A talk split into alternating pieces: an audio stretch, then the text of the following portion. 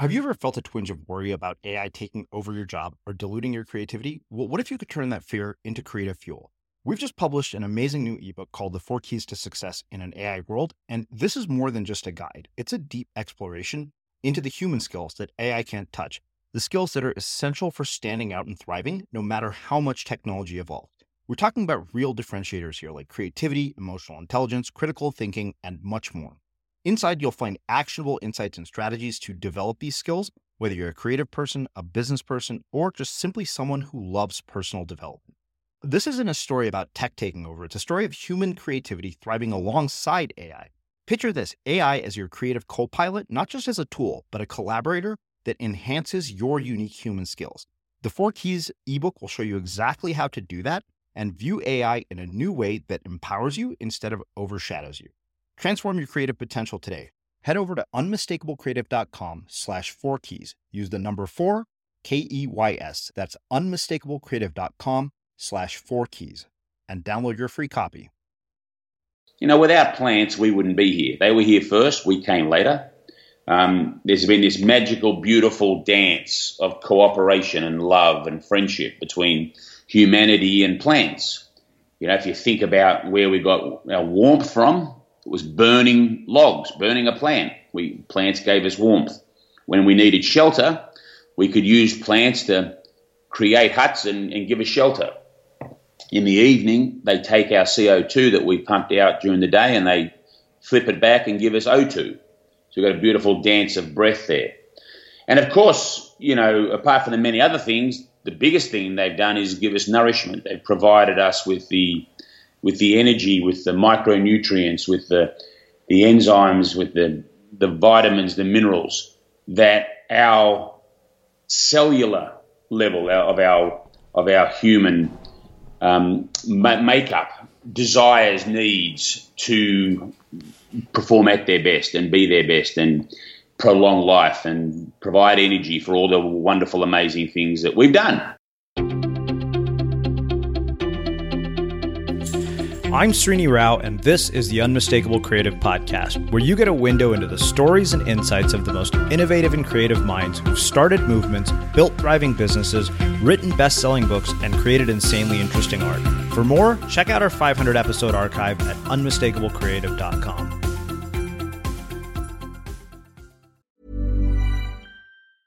Ready to pop the question? The jewelers at Bluenile.com have got sparkle down to a science with beautiful lab grown diamonds worthy of your most brilliant moments. Their lab grown diamonds are independently graded and guaranteed identical to natural diamonds, and they're ready to ship to your door. Go to Bluenile.com and use promo code LISTEN to get $50 off your purchase of $500 or more. That's code LISTEN at Bluenile.com for $50 off. Bluenile.com code LISTEN. Hey, it's Danny Pellegrino from Everything Iconic.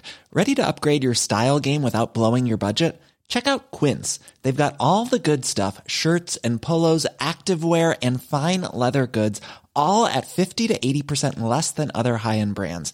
And the best part? They're all about safe, ethical, and responsible manufacturing. Get that luxury vibe without the luxury price tag. Hit up quince.com slash upgrade for free shipping and 365 day returns on your next order. That's quince.com slash upgrade.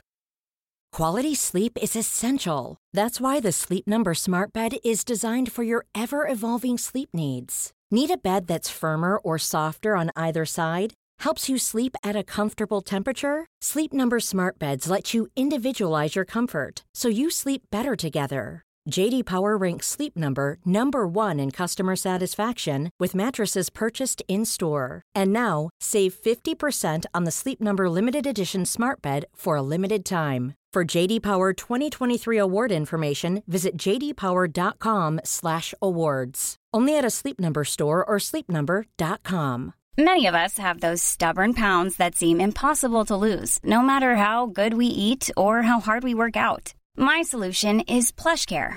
PlushCare is a leading telehealth provider with doctors who are there for you day and night to partner with you in your weight loss journey. They can prescribe FDA-approved weight loss medications like Wegovy and Zepbound for those who qualify. Plus, they accept most insurance plans. To get started, visit plushcare.com slash weight loss. That's plushcare.com slash weight loss. Even when we're on a budget, we still deserve nice things.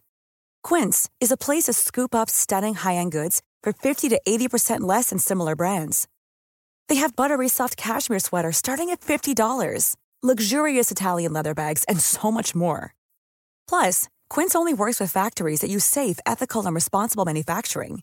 Get the high-end goods you'll love without the high price tag with Quince.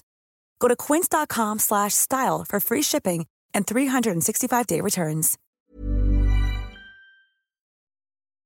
As creators, we're always on the move. Whether it's a live podcast event, a pop-up shop, or a workshop, we're constantly interacting with community, and that's where Tap to Pay on iPhone and Stripe comes in. Imagine this you're at a live event, a listener loves your merch, or a participant wants to sign up for your course on the spot. With Tap to Pay on iPhone and Stripe, you can accept their payments right there and then, right from your iPhone, so there's no extra hardware or no delays. Total game changer. It's not just for creators, any business owner can do this. It's about making transactions smoother and much more personal, growing your business in your way. We've been using Stripe for our products and courses for a long time, and now with Tap to Pay on iPhone, you can take your business to the next level too. So visit stripe.com slash tap iPhone to learn more. Remember, folks, with Tap to Pay on iPhone and Stripe, your business is always at your fingertips. Joe, welcome to the Unmistakable Creative. Thanks so much for taking the time to join us. Srini, it's an absolute pleasure, mate. It is really great to have you here. You know, so I was introduced to you by way of our mutual friend Philip McKernan, who said that we absolutely had to have you on the show. And everybody that Philip had recommended and referred so far has been absolutely phenomenal. So no pressure at all. But um, it's fantastic. Let's hope I can keep up the momentum. The- but it's fantastic to have you here. So I want to start by asking, what social group were you a part of when you were in high school, and what impact has that had on the choices that you've made with your life and with your career? I was actually um, I was a bit of a loner. I, I had um, high school down here in Australia, as you can probably tell where I'm from with my accent. Uh, I was sort of a bit of a loner. I I think that um, the social group that I did end up having as I got a bit older, like into the last couple of years of high school, um, that did impact me my my future in a way that not many of those mates of mine went to college. And so it sort of seemed pretty much okay for me not to go to college. I, I got a job when I was 17 when I left school, delivering um, mail and taking tickets from banks down to the trading floors of the stock exchange and the futures exchange in Sydney in the uh, in the mid 80s. And so uh, I guess that um, it sort of made me feel that I wasn't alone in that my mates never went to university, so me not going to university was uh, was not a problem. And that certainly has shaped where I've ended up today because I, I started in the in the world of paperboy delivery and ticket delivery, and I got a job on the trading floor of the Sydney Futures Exchange pretty quickly. And from there, I was off and running in my entrepreneurial ways. Hmm. So, walk me through sort of the the journey from there to where you are today. Well, it, it's quite interesting because it, it, sort of came in five year chunks um, up until when I was uh, 40. So if you sort of think about, you know, that 17 to, to 22 age group, I, I worked for a, a merchant bank when merchant banks were just getting started down in the Australian um, deregulation of the financial markets. I became a trader on the floor of the futures exchange. Now, futures exchange back in those days, the best way to describe it's where uh, Eddie Murphy played that movie Trading Places, where they went down into the trading pit, put the coloured jackets on, screamed out numbers, and now, the only thing I was really good at, at at school was maths and adding up, and I had a very loud voice, and so it just lucky. I was just very fortunate that you know they were two really important skills that were needed to be able to count quickly and scream out on a trading floor.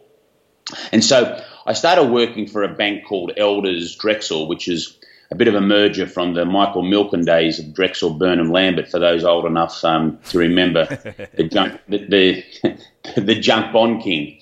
And so I worked for these guys for five years. I became a quite a good trader, trading for the bank. And so when I was about 22, I decided to go out on my own account, and I, I, I was called a local member, and I traded my own money, kind of day trader before day trading was cool. And I traded for five years on my own account, 60 months, and only had one losing month. So I started to make quite a lot of money, uh, amassed a bit of capital, um, had a good life, You know, I was in my early mid twenties, so I was I was not um, as diligent as probably I should have been. I was having a lot of fun as well, and um, then I decided to, to launch my first company when I was 27. It took me a year to get it going. We launched it in 28. That was my um, company called United Capital Securities, which is a futures broker. I basically worked out that lots of guys like me were paying commissions to banks and bigger institutions, and why couldn't I just go and lasso, you know, 50 to 100 of these guys and turn on the turn on the brokerage tap on day one and have a profitable company straight out of the gate, which is what we did. And then um, the uh, entrepreneurial side of me got got a bit excited, and I started making investments in technology and trading platforms. This was the emergence of the internet and the and the idea of the technology and finance and all of that coming together with uh, with with um, the internet and trading online and so on. So this was these were exciting times. I went and did that. Had a few wins, few losses. Nothing nothing to get too excited about, but still kept my head above water. And then um, then I was fortunate enough to to uh, to work for um, probably one of the one of the uh, great uh, Australian success stories in business. A guy called Mr. Rupert Murdoch, who is well known around the world for his um, media empire. And I was I was fortunate enough to work for him for uh, four to five years in the in the family office area or the private the private side of, of his businesses, and that gave me a much broader experience of looking out at other bigger deals, much bigger than I'd been looking at, and being responsible for tidying up things. And uh, you know, it was a it was a it was a very um, exciting time for me. I was I was basically in my sort of early to mid thirties.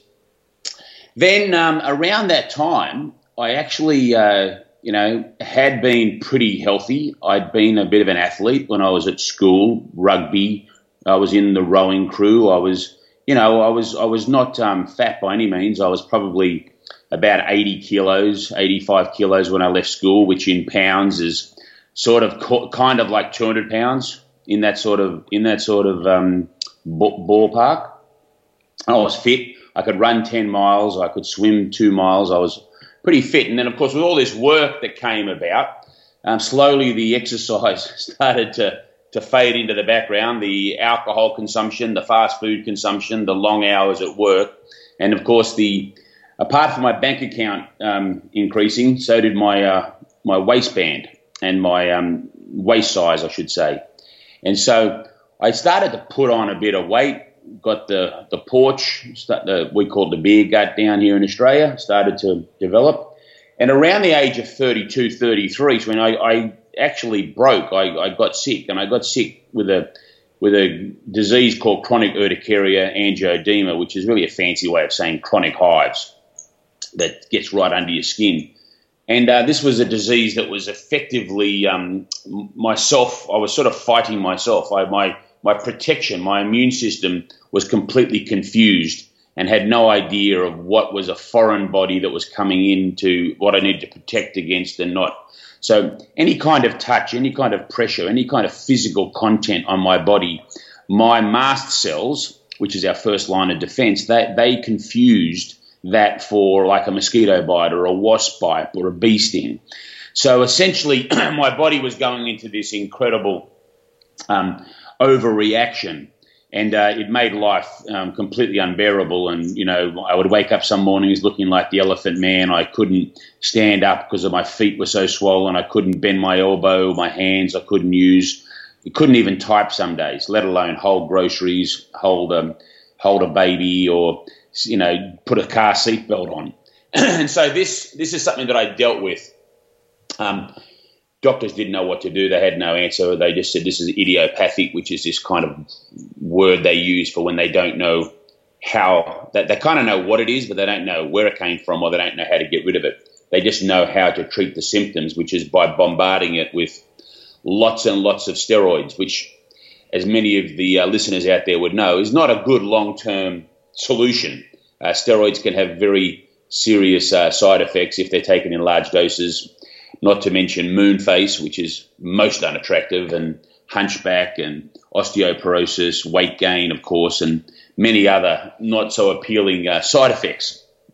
So this sort of changed my, my track to where I am now in that I, I sort of got this when I was 32, Srini, and then I didn't do much about it. I kind of outsourced my health to um, to the world of medicine and drug companies, and I kind of thought that's what was normal. I thought that's what you do when you get sick. You go to the people who went to college, who went to university, who studied in hospitals. They're the people who look after disease. I'm busy building my empire. I'm busy doing my deals for for uh, the rich and famous, so to speak. And I'm I'm I'm just too busy. So here's a bunch of cash.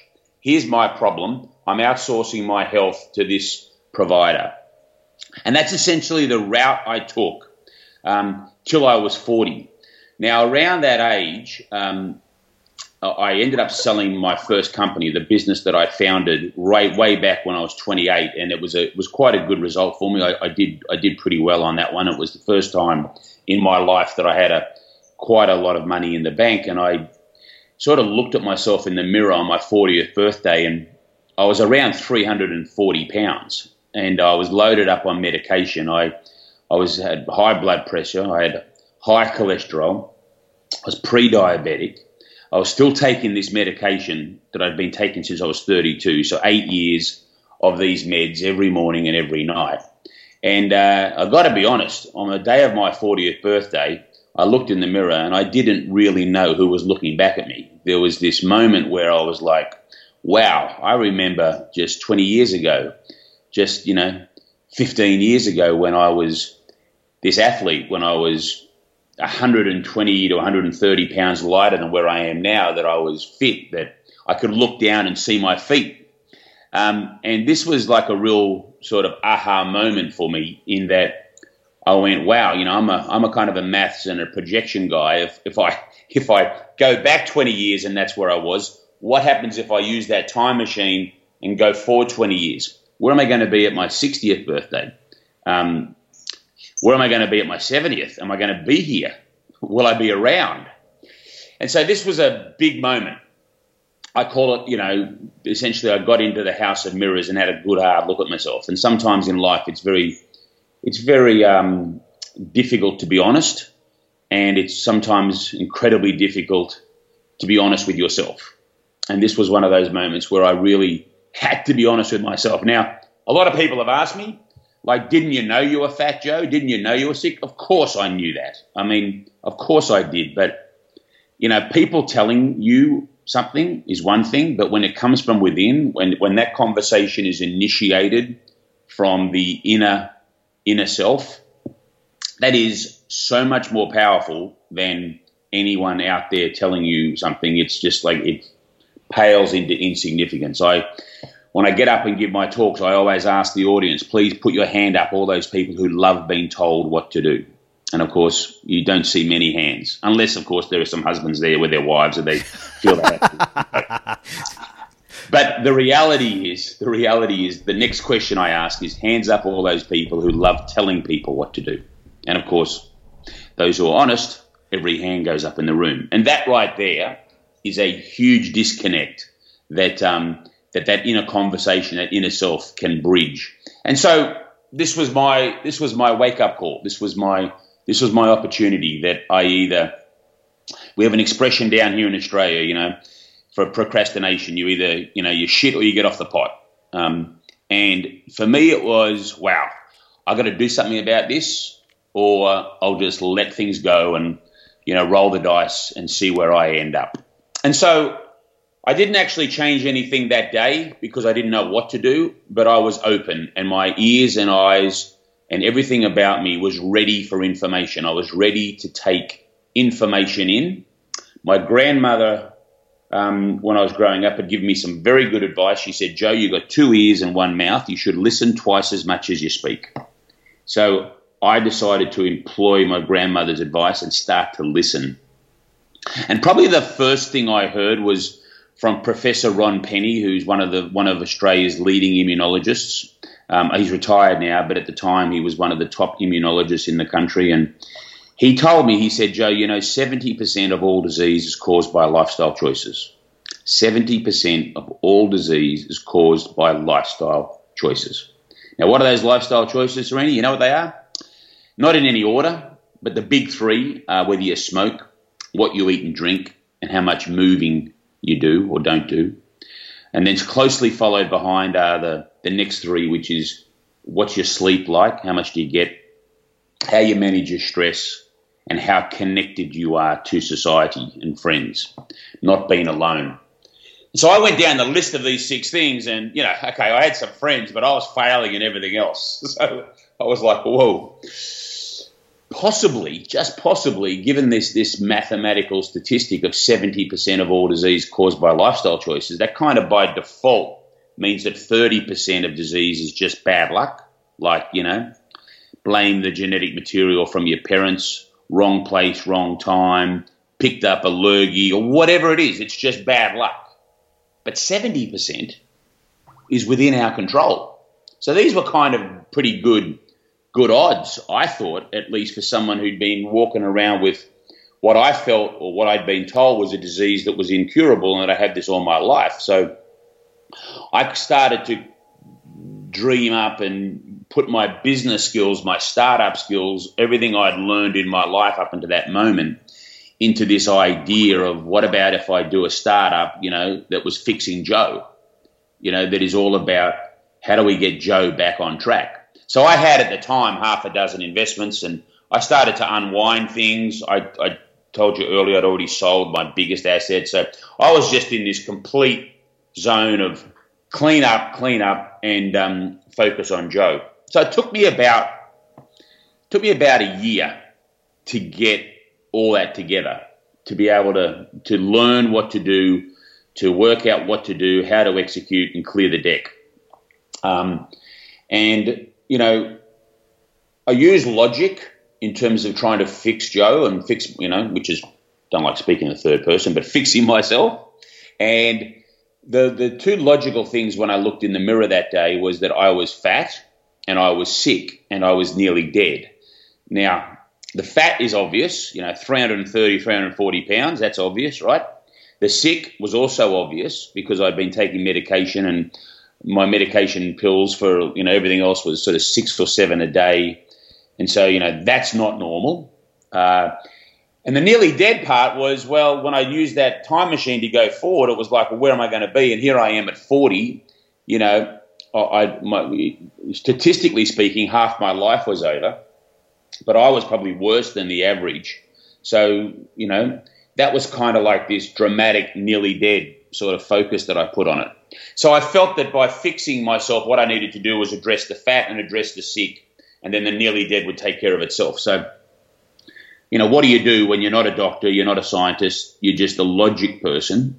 You start looking at history, you start looking at, at, at you know, my first port of call, to be honest, was how come us humans are the most successful species on this planet? You know, what have we done for this uh, four or five million years of humanoids and 225,000, 240,000 years of Homo sapien, which is, you know, roughly 10,000 sets of grandparents you and I have had, you know, 10,000 genetic swaps of, of Homo sapien that's created the magnificent you and I, Srini. Mm-hmm. What have we done in that period of time that's made us this this the, the top of the food chain? What have we done that's made us an, this ability to alter the the biosphere of the planet to to create this technology to, to rule like we do of planet Earth? And you know what I came up with? it was this connection between us and plants. And I sort of drilled down on the fact that, you know, without plants, we wouldn't be here. They were here first, we came later um, there's been this magical, beautiful dance of cooperation and love and friendship between humanity and plants. You know, if you think about where we got our warmth from, it was burning logs, burning a plant. We plants gave us warmth. When we needed shelter, we could use plants to create huts and, and give us shelter. In the evening, they take our CO2 that we pumped out during the day and they flip it back and give us O2. So we've got a beautiful dance of breath there. And of course, you know, apart from the many other things, the biggest thing they've done is give us nourishment. They've provided us with the with the energy, with the micronutrients, with the the enzymes, with the the vitamins, the minerals that our cellular level of our of our human um, makeup desires needs to perform at their best and be their best and prolong life and provide energy for all the wonderful, amazing things that we've done. And so, this realization of how important Mother Nature is to humanity was like a real, you know, clock in the jaw for me because basically what I'd done since I left home in my early 20s, so effectively for the last 20 years, was I turned my back on Mother Nature. I mean, I was living on a diet that was high in processed food and animal products. I was, you know, the only the only veggies I was having was the pickles on my burgers, you know, at McDonald's. I mean, and the French fries, which is potato, and that was basically it. So, you know, I had, um, you know, rolled the dice, and you know, you cannot ignore the biological laws of cause and effect. You know, you just can't you can't ignore those laws. But I did, and I paid the price. And so, to me, it was pretty logical that what I needed to do was to um, go back to Mother Nature's uh, door, knock on it, and reintroduce myself and ask her, will she have me back? And of course, Mother Nature is very forgiving, Srini, very forgiving, unlike some other females in my life. She opened the door, said hello, and um, she said, Joe, welcome back. But, you know, words are cheap. I need action, mate. I need action. You've got to show me some, you know, rubber hitting the road here, pal. And so I kind of made this commitment that if that I didn't really know if I was in the 70% category of that I'd caused this problem or whether I was in the 30% category. I really didn't know. So I had to work out a sort of some kind of methodology, some kind of plan to find out. And I figured that I'd done like 20 years of smashing myself. So what if I gave a commitment to Mother Nature to do two years of just eating plant food? You know, fruits, vegetables, nuts, beans, seeds, whole grains. No animal, no processed. What would happen if I did this kind of like a jail term, if you like? You know, I've done 20 years of a crime. What if I sentence myself to fruit and veggie prison? What if I go and do a two year stretch? And if at the end of the two years I'm still on the medication, I'm still sick, then I would be prepared to accept that no matter what I did in my life, I was in that unlucky 30% camp. But boy, I was hoping that I was in that 70% camp, which I'm going to call the complete ignoramus, stupidity, idiot camp, because that's the group of people which I was hoping that I was in, which is just doing all this harm to ourselves. So that was how I was going to address the sick part. Pretty simple, right? Mm-hmm. Now I had to look at the fat part. What do I do about the fat part? Because, you know, I'm um, I'm standing there 330, 340 pounds. This isn't normal. I should be, you know, I'm six foot two, so I should be like probably 220, 230, 240, you know, it is a good weight for me. That's where I probably should be. So I figured like I've got like 100 to lose. I'm carrying another person around. Why? What's the benefit of this? Once again, go back over the millions of years of humanoids, go back over the couple of hundred thousand years of Homo sapiens. What's this advantage of being fat. Not how do we get fat, but why do we get fat? Like what's the what's the reason? And of course, it turns out that it's basically twofold. It's to regulate body temperature from climates, and of course, the main reason is it's to store up energy for lean times. You know, we have predominantly up until very recently, humanity's gone through feast and famine uh, throughout its existence. And when we have the famines, our bodies and our, our species has survived predominantly because we've been able to store up enough calories on our body so that we can survive the, the harsher, leaner times. And we come through those strong and we, we refeed and we restore for the next one. Well, you don't need to be Einstein to work out that there's a feast on every corner today. You know, everywhere you go, there's a feast. You go to get energy for your car, there's energy for you. Everywhere, without fail, there is some kind of feasting that can be done. And I'm not sure about LA or New York or where I am right now down in Sydney, Australia, but Hong Kong. But, you know, there isn't too many famines coming our way, Srini. You know, we've got this thing worked out. We've got this distribution of energy and calories and processed food. We've we we've pretty much mapped it for the Western world. Sure, there's still famine going on in in the underdeveloped world, but you know, in where we are, we got it worked out.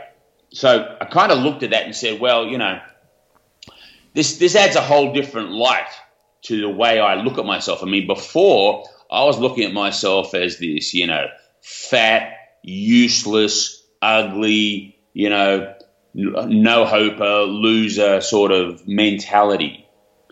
Now, once I realized this, I started looking at myself as though, wow, this is my body protecting me. This is my body looking after me. This is my body storing up all this energy so that if a famine does hit Sydney, by crikey, I'll be the last man standing. This is fabulous. This is perfect. So I started to view this extra energy as as as uh, this with this fat as extra energy, not fat.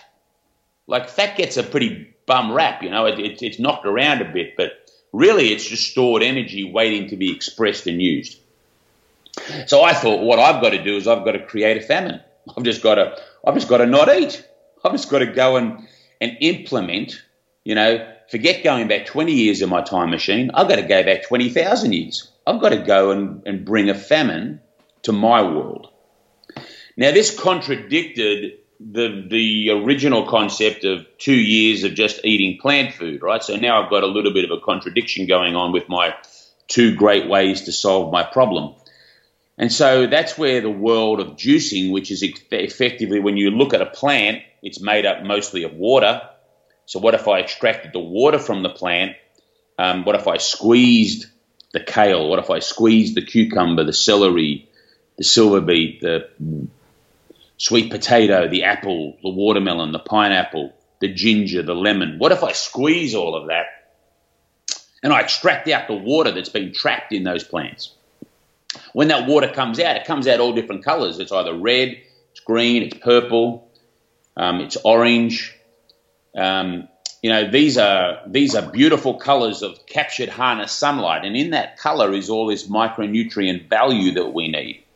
And so I was thinking, you know, using that analogy of my fruit and veggie prison, what if I was to do 60 days in solitary and just juice only for 60 days, create my two month famine, so to speak, by drinking Mother Nature's finest. You know, real vitamin water, real nutrient water. What if I was to do that? And of course, drink normal water as well. So I had a plan.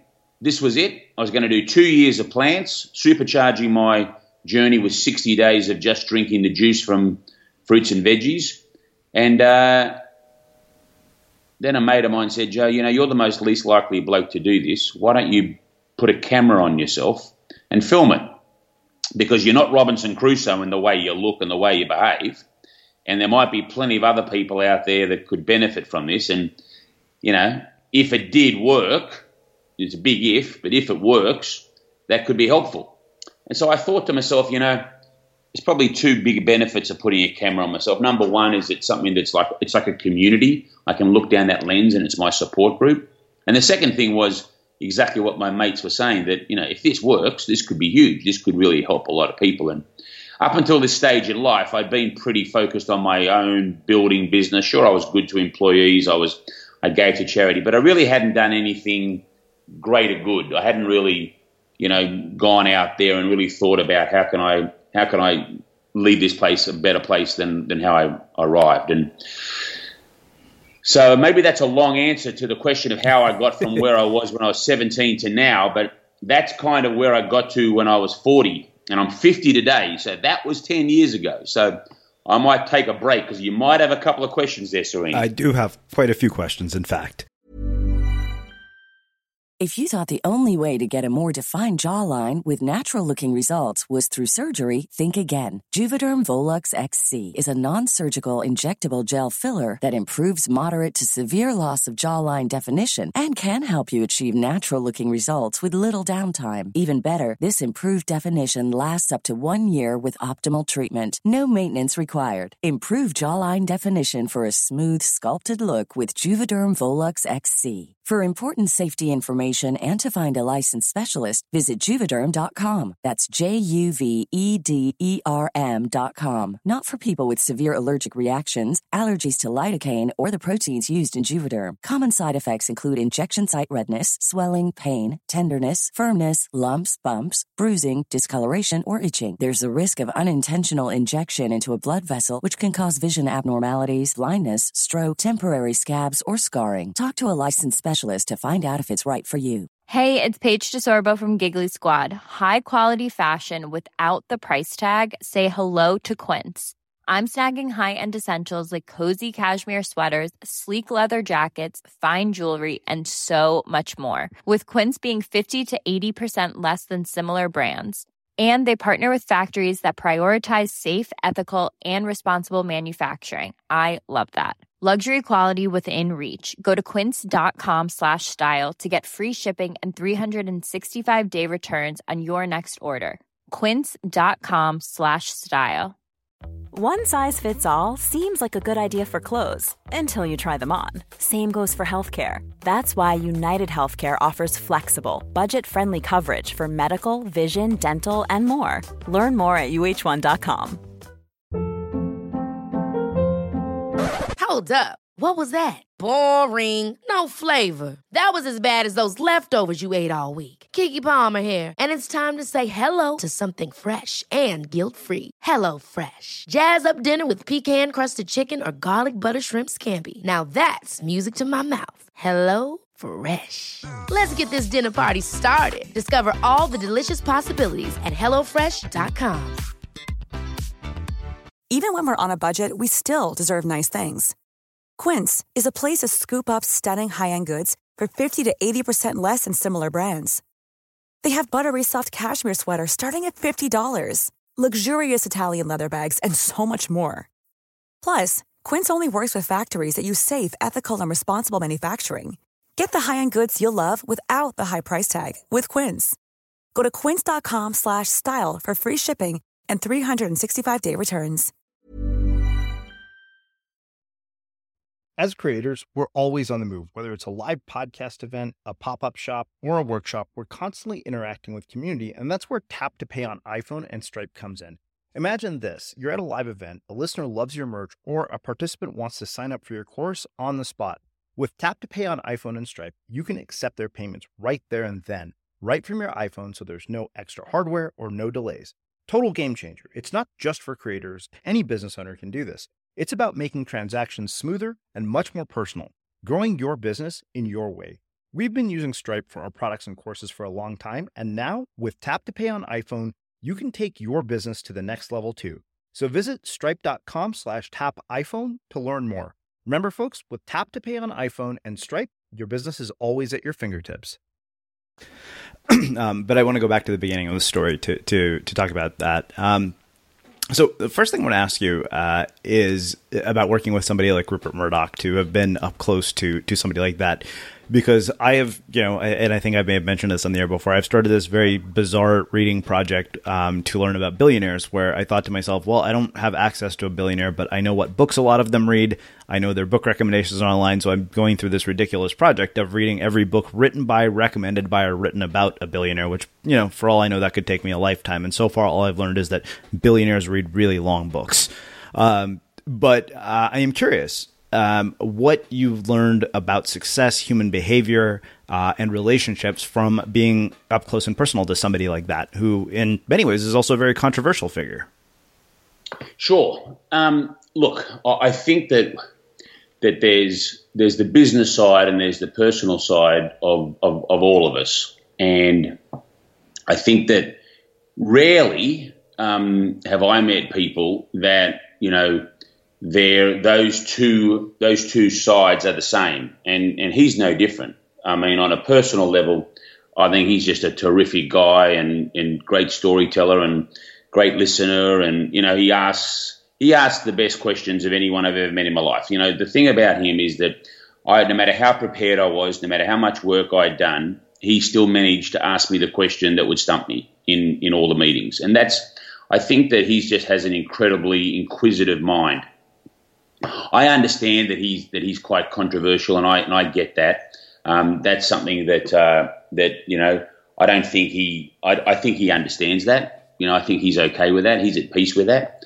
Um, as far as as far as what I learned, I, I think that when you are close to people that um, are that ask the right questions, that that listen, that if you can try and emulate some of those things, that can be very helpful to to your own to your own progress.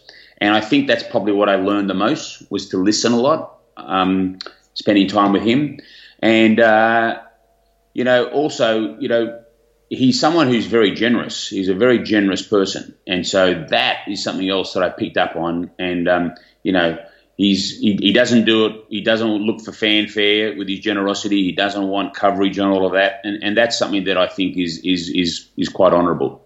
So I picked up I picked up those things. Hmm. So this is a question that um, came about from a conversation I had with uh, Justine Musk, Elon Musk's ex-wife. When she wrote a piece about the psychology of visionaries um, on uh, that, that got picked up by the New York Times. It was about extreme success, you know, success at sort of this outsized level. And I'm curious, do you think that those kinds of achievements, you know, like the Rupert Murdochs of the world have, have achieved, is it possible to learn what it is that enables achievement at that level, or do you think that there are people who are just inherently capable of that? Mm, that's a good question. I think that there are a lot of people capable of that that actually don't ever reach that goal. I think that's that's very true. Um, can you learn it? Look, I would. I'm a very optimistic person, so I would never say never. But I think that um, you, you, know the, the thing that I'm I, I keep seeing in my lifetime, and I've had the the the fortune and the misfortune, depending on how you want to look at it, spend a lot of time around a lot of people with money, and you know the thing that I see, there's a lot of luck involved know, I, I think that this is something that a lot of people don't like talking about. And they, and they really, when you really break it down, there's a tremendous amount of luck that comes in to, to getting to that kind of level. Whether it's, you know, the luck of being born into that money or whether it's the luck of being born at the right time when things were happening at that person's time, the luck of going to the right college, the school, the meeting of this person, the, whatever it is, but luck plays a huge role. That doesn't discount, you know, how important it is to to be passionate about what you're doing, to make huge sacrifice, you know, to to really take huge risk. All these other factors that are really important, but but I just I just see that luck plays a huge role in so many things in our lives. I mean, I can just tell you with myself, you know, if I had made the movie that I made back in 2007 and released it, you know, um, I, released mine in 2011. But if I'd made that, say, 10 years earlier, no one would have seen this film. The only reason that people know who I am and have seen, you know, 30 million people around the world have watched my movies is because of Netflix and Netflix streaming. And I came at the right time. I mean, I, I launched a movie at a time when Netflix were taking, you know, quantity over quality. Now it's it's quality over quantity with Netflix. It's it's very difficult to get your content onto Netflix. They're very much about the original programming. So I think I think that you know what I would say is I would say that luck plays a much bigger role in success than people um, are prepared to accept. And you know I have a I have a few rules in my life, and rule number two for me is that lady luck follows a person of action. So you know if you you've got to create luck, you've got to get out there and do things, but you've still got to you've still got to um, got to um, I believe that you need you need luck. Hmm. You, you, said something at the beginning of that that that kind of piqued my interest. You said that there are a lot of people who are capable of these kinds of things but don't achieve them. Why is that? What's that gap like, and how do you bridge that gap? Oh, look, I think some I, I you know I coined a phrase back um, a while back called cDNA. We all know what DNA is. I, I, I, created this thing in my own talks, talking to people, explain cDNA, which is cultural DNA, and that's that's the influence from the moment you're born to everything around you, the the uh, the family, the friends, the school, the environment, and you know I have met a, a, a huge number of very very capable young kids. When I say young kids, you know, early twenties, late teens in my in my life, traveling around, and you know, when you don't have that structure at home, the parents telling you you can do it, when you don't have that environment where it's it's um, there's not you know.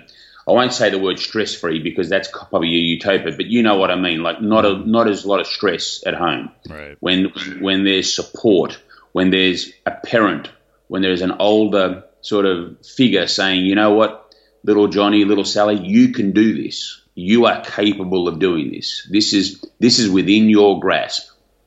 You know, I think that plays a huge role. That that idea to be able to visualize from a young age that you are capable of doing something.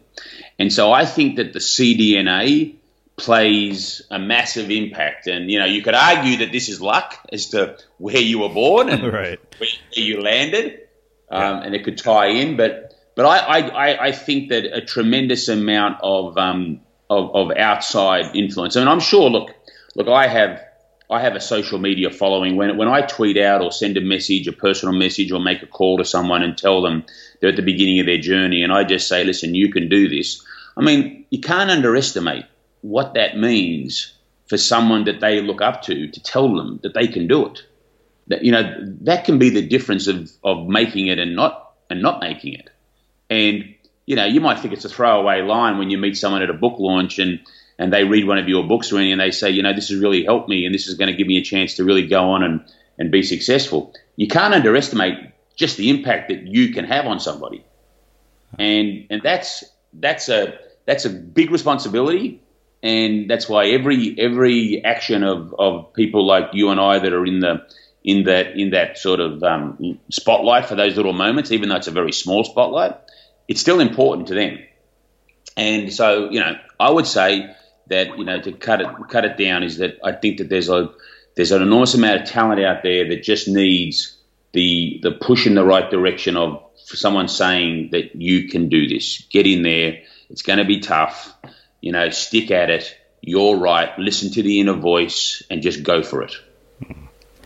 You know, it's interesting uh, to hear you say that. It, takes me back to a story of the day I graduated from business school, and you know, we graduated April 2009, so it was a, a shit time to graduate from any sort of school. It was like graduating into the Great Depression.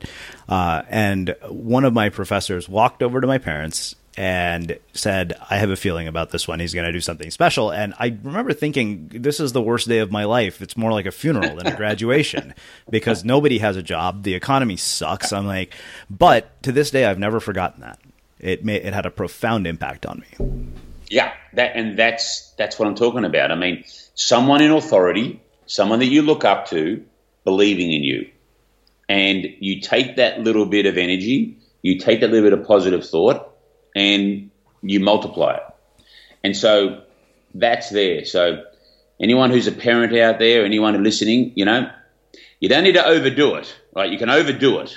You just there's balance, all right? You can't tell little Johnny he can do everything in life. You know, he, there's there's a balance. Yeah. So I'm curious, um, having gotten to the point of you know selling your company, and, and it sounds to me like at, at, being at a point where you don't really have to worry about money. How did that change your perspective on wealth and money? Um, well, I, I think at that moment in time, it was more of a relief than anything else. It's just like a relief mm-hmm. that um, that um, I, I got to the point where I built something and sold it because you know you know, when you're a trader, it's very easy to get a position. It's not as easy to get out of one. And and investing is, a, is is sort of like something I learned that it's very easy to write a check into a company and very difficult to get a check out of a company. You know, very difficult to get paid back. So there was there was probably the first thing was relief, but I couldn't I couldn't be you know I really wasn't focused on that at the time. It wasn't like this huge celebration because I was more about you know focused on my health. So I kind of went from one thing to another that I felt was more important and more immediate. And so, you know, I made this movie and the movie became a huge success. And then on the back of that, I was kind of dragged into this world of health and wellness, which I had no intention of being involved in. I mean, like I made this movie with the view of helping myself and helping others. And then I was just going to get on with my life, go back to what I was doing. But, you know, it didn't allow me to do that. So all of a sudden I got caught up in this, um, in this, you know, world where I was sort of I was on the back foot, so to speak. You know, there was huge demand, lots of questions. I couldn't, I didn't have the technology to answer it all. Um, you know, and, and so it, it, took me about, it took me a long time to get out ahead of this thing. Um, and, and some might argue that I'm still not, but you know, it's, it's, it's, it sort of really has gone very quickly this last 10 years. So I went from a position of being very cash um, rich to, to really now where I am after 10 years of investment and pouring pouring my um, my heart and soul into what I do now to sort of be much more. I, am probably I'm far less cash rich than I was, and I'm more, but I'm certainly more personally, you know, enriched, and and I'm much healthier. I mean, I'm I'm I'm, I'm extremely. That's an extreme statement. I'm much much healthier now than I was ten years ago. I've got more appreciation of humanity, myself, of the world, and I, I, just, you know, if you were to sort of say, you know, and I, I know it's a bit of a cliche, but to, to be perfectly honest, I'd, I'd, much rather have done what I've done the last 10 years than doubled or tripled my wealth and still be, you know, 380 pounds and, and feeling how I was. Hmm. So that raises the question. Uh, one that I, have asked a handful of people and have yet to find an answer that satisfies me. Um, and, and, maybe because there is no answer to this question. Why do you think it takes that kind of a wake up call for people to make drastic changes in their life? There just seems to be a common pattern that I see over and over again. Because we think we're invincible. We think it's going to happen to someone else. we, you know, we, we, we, we, we like to think that that shit happens to someone else, that we're immune from that. We're not going to get cancer. We're not going to have heart disease. We're not going to have a stroke. That's other people. That's not me. Yeah. I think that that we also, you know, I have a saying that you spend the first 40 years of your life trying to kill yourself and the next 40 trying to stay alive. you know, youth youth has this thing about it, which is what's so beautiful and amazing about youth. You know, when you're in your 20s, it's an incredible time. It's a stressful time. Uh-huh. Like, you know, you said yourself, you finished college and it was like the worst day of your life. But, you know, I'll guarantee you when you're 70 and you're sitting there on the golf course, you know, and you're having a beer with your mates when you're 70, you're going to look back and say, wow, how could I even think about that being a terrible day? That was the most amazing time of my life, this potential that I had, you know? Yeah. Even now you're probably thinking that. So perspective plays this plays this role. And I I also talk a lot about, you know, I kind of feel we were born with this, um, you know, like a, you know what a machete is, you know, like this huge big cutting knife, and that each of us are born with a machete, and we're sort of thrown into this jungle. We've got to carve out our path. We've got to like hack away every day, you know, and we're trying to carve out our own path in life. Some days, you know, you can see a mile ahead, and it's just fantastic, and you're running freely, and you hardly need to even do any, you know, no vine chopping on those days. It just feels amazing.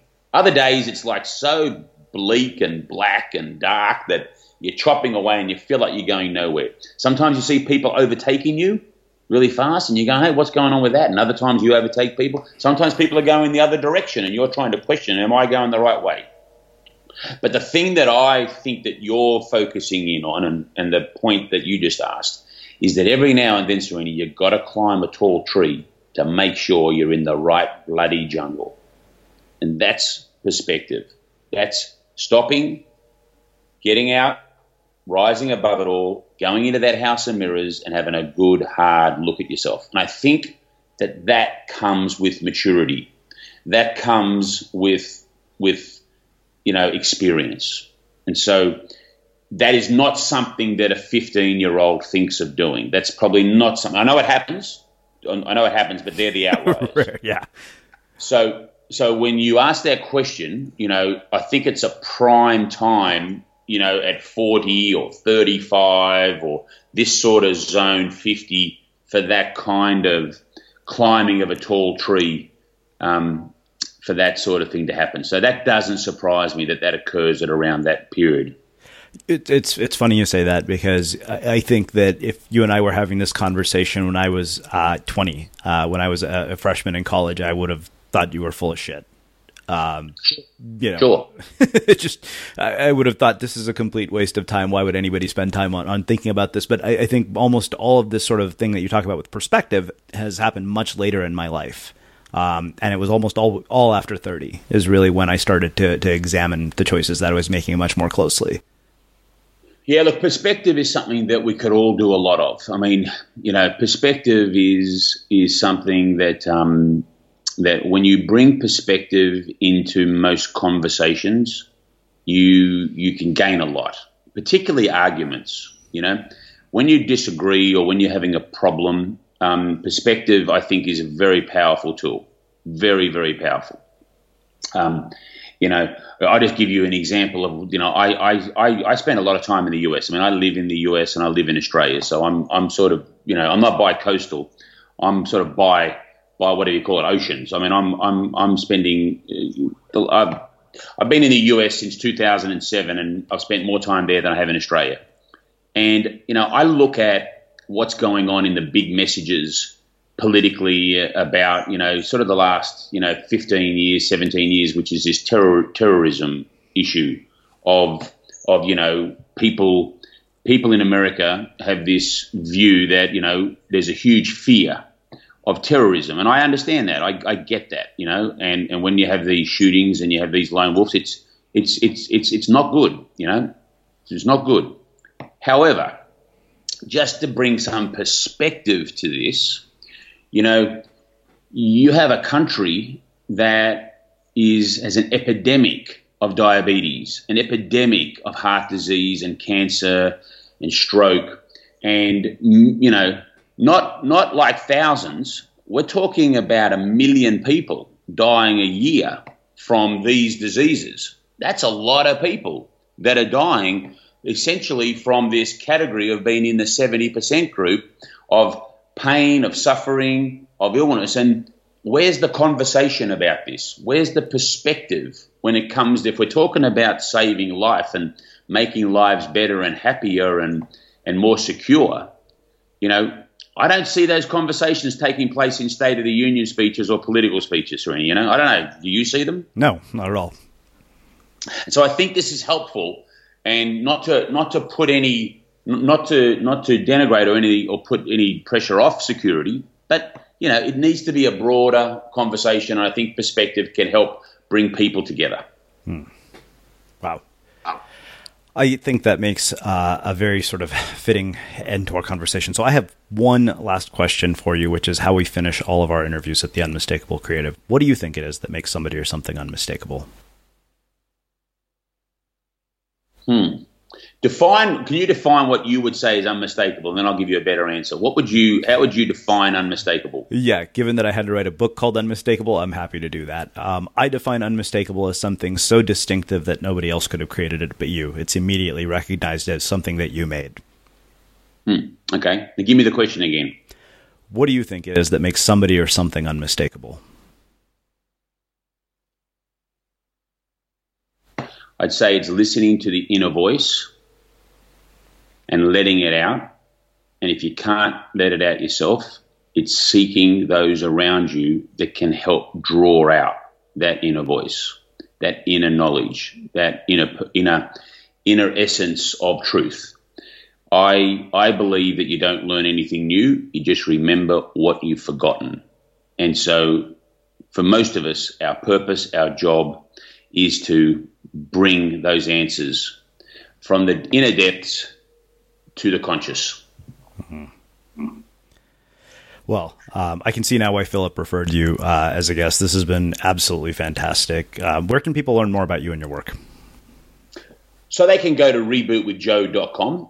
That's uh, that's my website. If it can help people get back on track if they're feeling fat, sick, and nearly dead, they can go to Netflix and they can just put Joe Cross into the search of Netflix and I've put three movies. I've made three films that are up there. There's Fat, Sick, and Nearly Dead one and two, and there's the new movie called The Kids Menu, which is all about how we how we help fight this disease for children in America and around the world.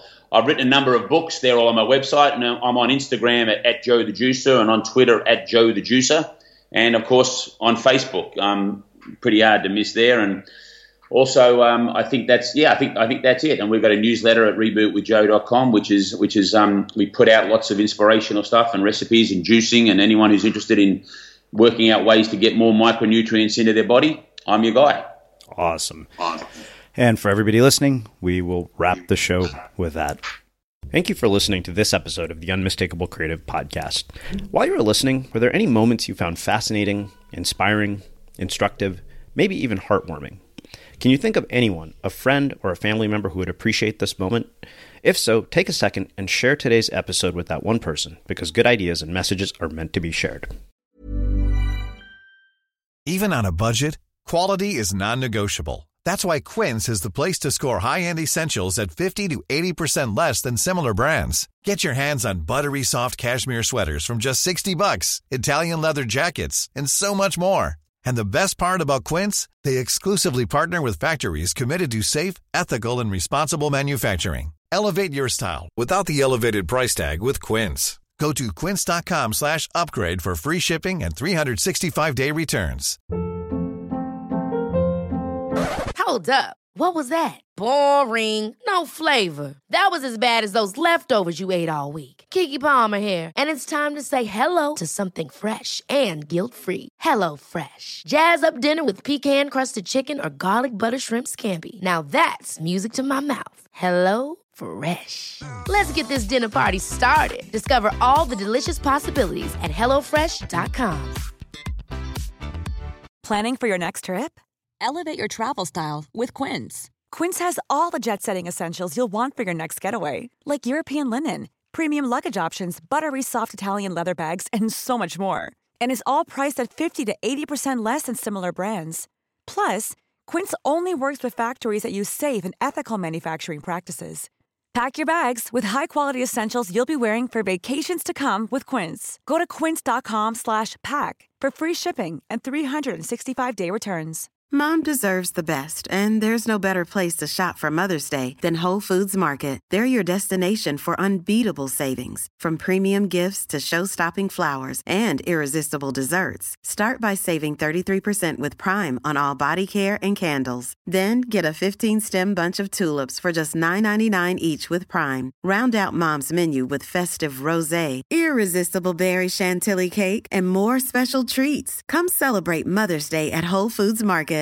Imagine the softest sheets you've ever felt. Now imagine them getting even softer over time. That's what you'll feel with Bowl and Branch's organic cotton sheets. In a recent customer survey, 96% replied that Bowl and Branch sheets get softer with every wash. Start getting your best night's sleep in these sheets that get softer and softer for years to come. Try their sheets with a 30-night guarantee. Plus, get 15% off your first order at bowlandbranch.com. Code BUTTERY. Exclusions apply. See site for details. Have you ever felt a twinge of worry about AI taking over your job or diluting your creativity? Well, what if you could turn that fear into creative fuel?